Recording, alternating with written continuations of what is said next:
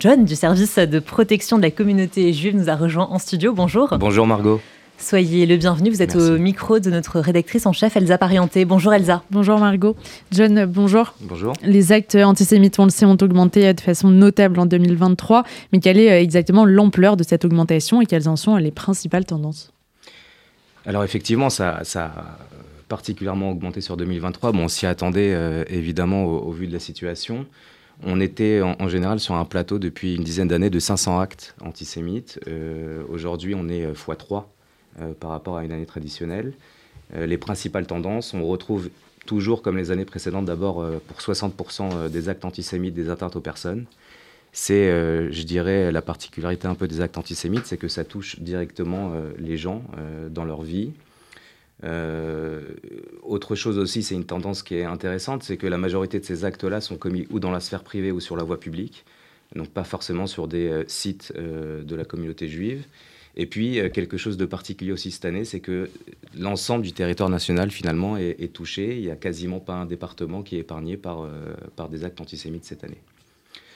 Évidemment, euh, il y a un focus particulier après le 7 octobre, avec une augmentation de, de, 1000% carrément des, actes antisémites lors de ce dernier trimestre.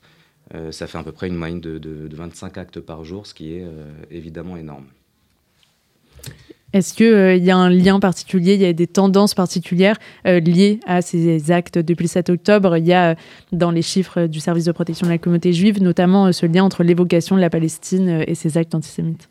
Oui, il y, a plusieurs choses intéressantes à, relever sur ces chiffres. D'abord, on, a, fait le constat qu'à partir du 7 octobre, et souvent on fait le, on, essaye de comparer une riposte israélienne euh, ou des images ou une médiatisation particulière du conflit avec la montée des actes antisémites. Finalement, là, on se rend compte que le massacre de juifs euh, en Israël a provoqué le jour même une montée des actes antisémites. On avait déjà remarqué ce phénomène-là après les attentats de Toulouse.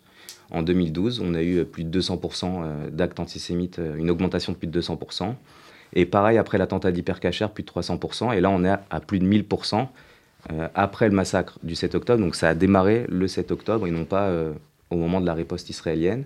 Ça, c'est déjà un premier constat. Et, effectivement, la thématique euh, de la Palestine a été un moteur important de cette augmentation.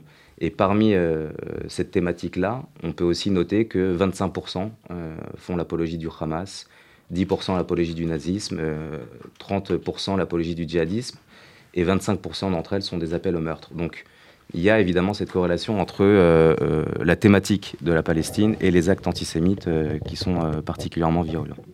Est-ce que vous avez aussi par ailleurs là, depuis janvier, une perspective de baisse ou en tout cas d'évolution positive? Une légère baisse, oui, on peut le dire déjà à partir du mois de décembre. On était, on était à, plus de 150 actes, ce qui est un peu en dessous de ce qu'on a connu sur le mois de le mois d'octobre et le mois de novembre. Néanmoins, on va rester sur un plateau qui est euh, supérieur à ce qu'on a euh, connu les années précédentes et, dans un contexte euh, un peu plus calme. vous dire maintenant sur janvier, je ne saurais pas exactement, mais ça va être de toute façon au-dessus de ce qu'on a connu dans la normale. Et je crois que ce plateau-là, qui est un peu supérieur à ce qu'on a pu connaître, va s'installer dans le temps, a priori, pour un moment.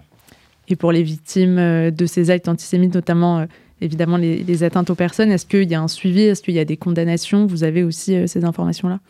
On commence à en avoir. La réalité, c'est qu'on est euh, tôt et que euh, le système juridique est un peu long. Donc, il y a eu quelques condamnations, effectivement, d'abord qui ont eu lieu. Il y a eu un gros pouvoir, un gros, pardon, un gros effort qui a été fait par les pouvoirs publics avec pas mal d'interpellations euh, et, des procès qui sont euh, encore euh, en cours parfois.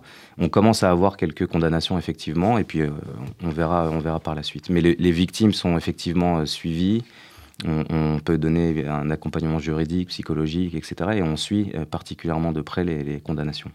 Merci beaucoup, Joanne du service de protection de la communauté juive, d'avoir été avec nous pour décrypter ces chiffres de l'antisémitisme en France. Merci à vous.